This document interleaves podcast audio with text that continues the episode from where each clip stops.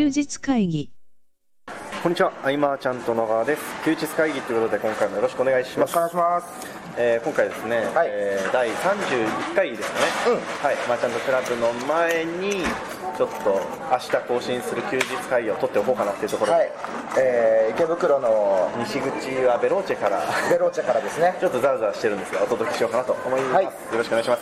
で、えーまああのほ勉強会が終わった後に撮ろうかなとも思ったんですけど、んうん。僕毎週それで毎月後悔するんで、わかるわかる。はい、なので、まあ、勉強会終わった後はまた撮るんで、それはまた来週かなって、来週で。今日の勉強会の前、告知させていただいた赤枝さんのはい。Facebook 広告を使ったってやつは、まあ、楽しみですねっていう。そうだね、はい。なんかあのマーチャントクラブには3月4月はい。ぐらいでこう実業の方々もいっぱい入ってこられて、まあ、そのウェブを活用したいとか、はいはいはい。ね、こういう話の中で、まあ、今日もねいろいろ来てくださるんですけれどもあの最近思うのが、はい。そのウェブとかはい。リアルとかはい。っていう垣根を作ってこう抵抗を感じてるのは、はいこう経営者サイドばっが多いなと思って、はいはいはい。一般の人たちは意外とこうボーダレスシームレスに、うん。ね、便利にこういろいろ活用してたりとか、ね。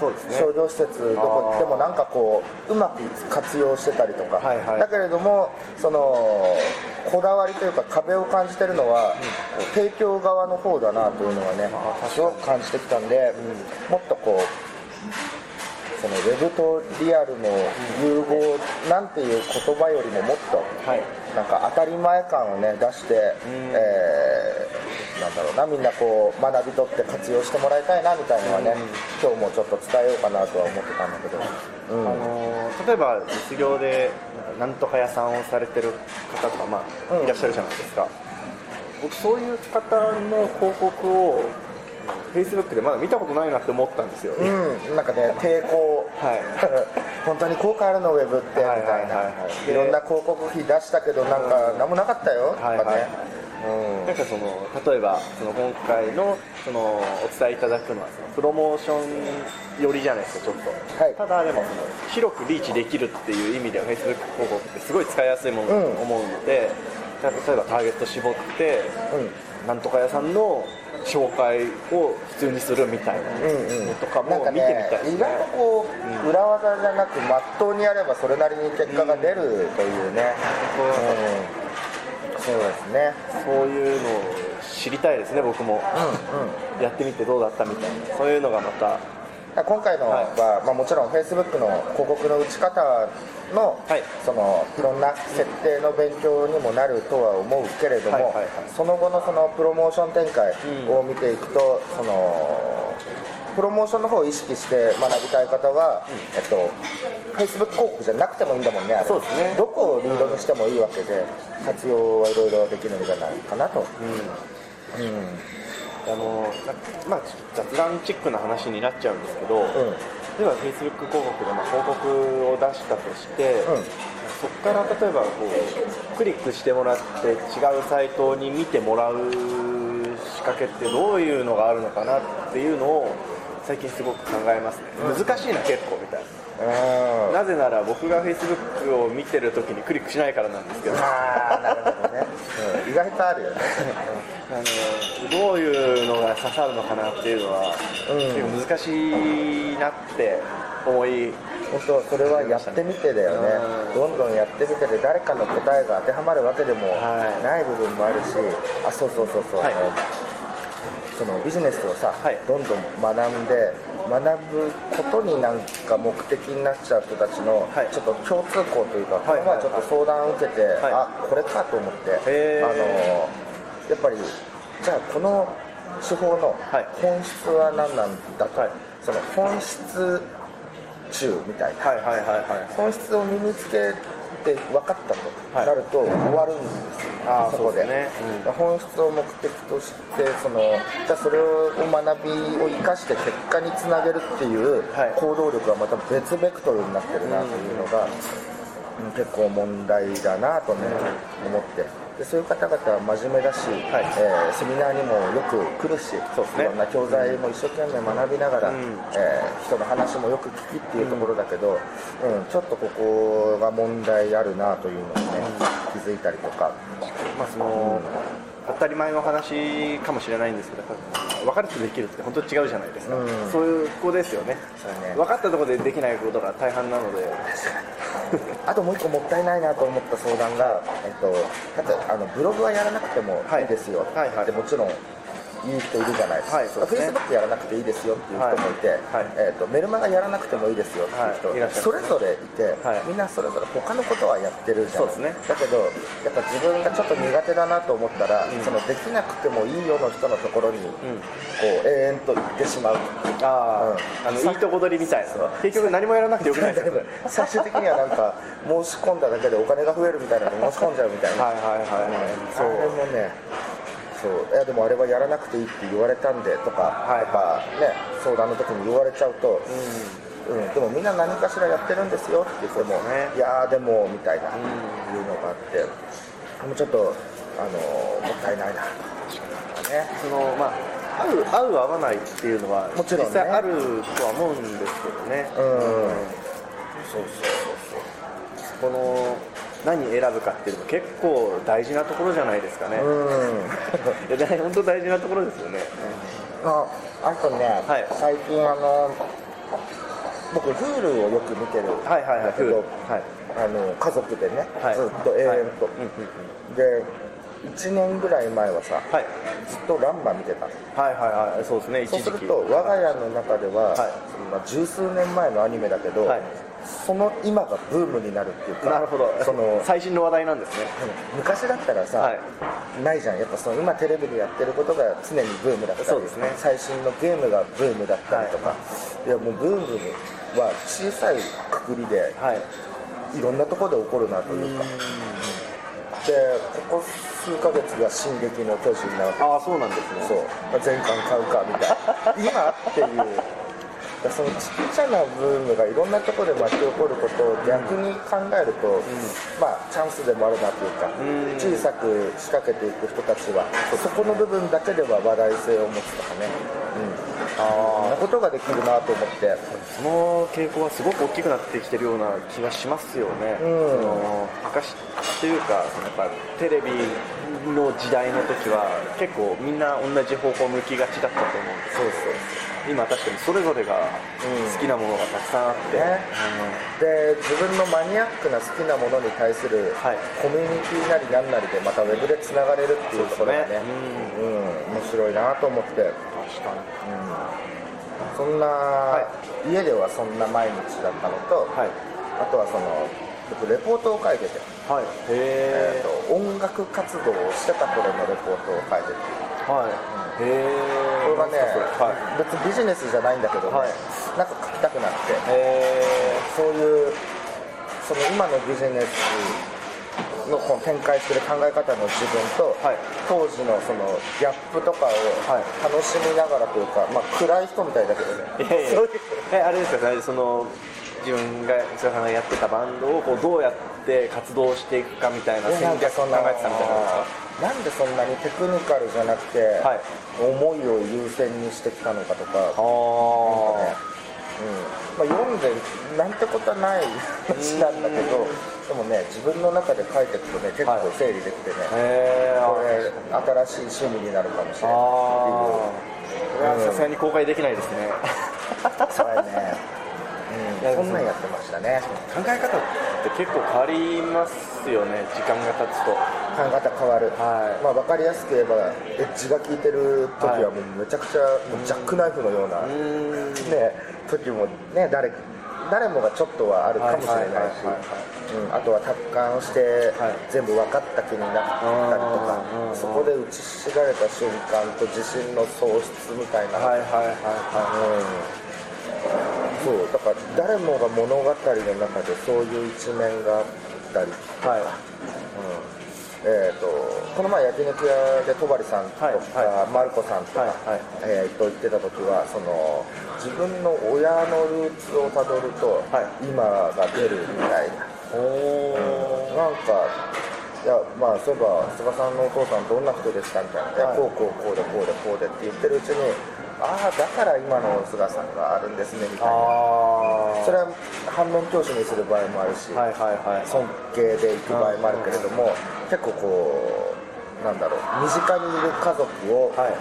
えー目安にするというかねそういうとこはかななんか少なからずあるなありますね、うん、なんかよくその、まあ、ちょっと心系の話なのかもしれないですけどなんかよくトラウマになってるみたいな、無意識意識してない中でちっちゃい頃のあれがトラウマだったんですねみたいなのはなんかどっかで見たことがあるよねあるよねね。はいありそうな、はい。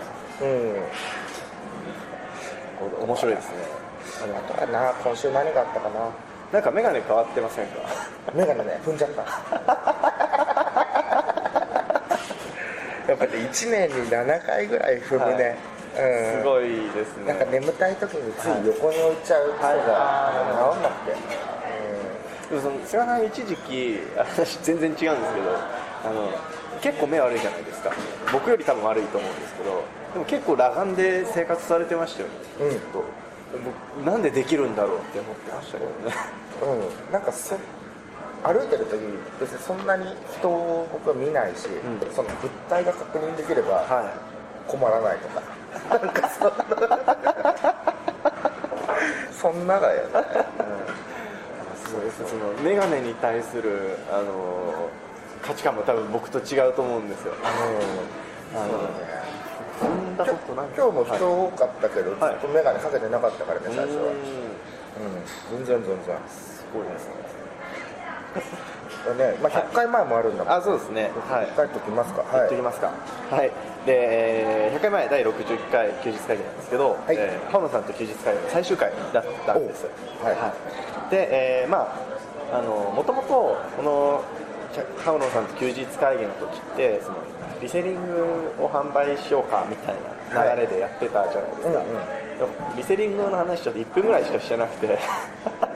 全然違う話を1時間ぐらいしたのを4回に分けて配信してたんですけど、あの例えばおっしゃってたのがその今日マーチャントクラブですけど、い。そのクラブに参加される方に向けての、まあ、浜野さんからのアドバイスで、うん。まあ学びたいから来るじゃなくてそのきっかけにしろと。声をかけてもらうためのきっかけとしてクラブを活用するんだぞみたいな。あーなるほど。で、まあ、それ先週もお伝えしたと思うんですけど、うんうん。でこれは本当だなっていうところでその例えば浜野さんがその常に例えばそのさい愛お近づきになりたい方の商品を山ほど売ってから、そっと近くにいると声かけられるよねみたいな。利益をふんだんに提供したから。あ浜野さんですかみたいにあー。販売者から声かけてもらうことをずっとやっていたと。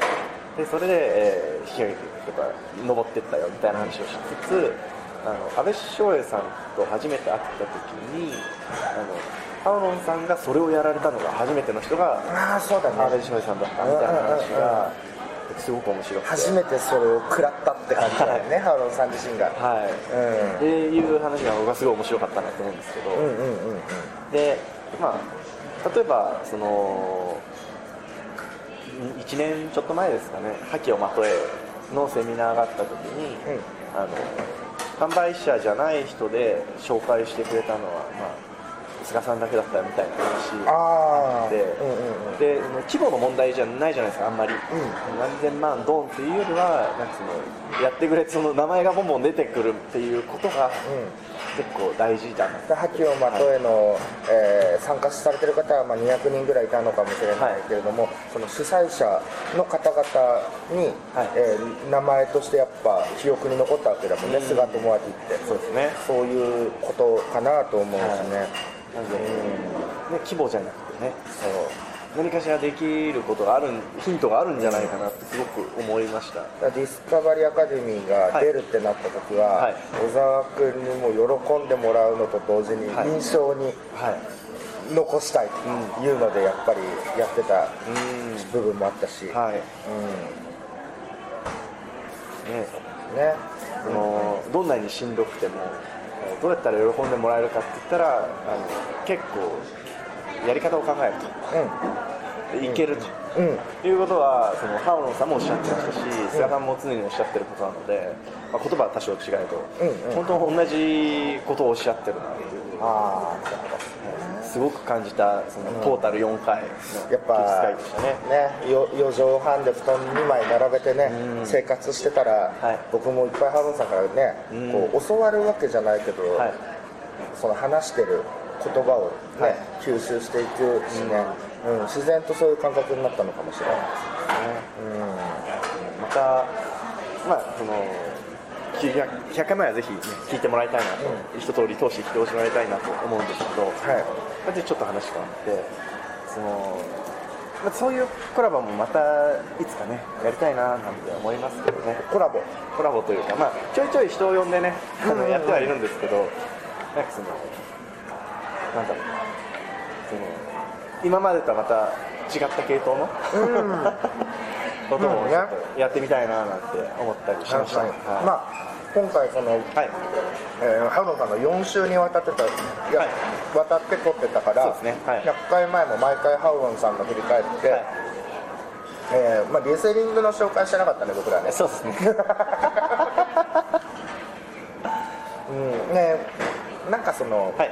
転売、はい。まあ、えーいろんなことを言われたりもする、はいはい。えーえー部分もあるけれども、えっとまあ、誰から学ぶかとなったらあれ別に誰から学んでも、そうですね。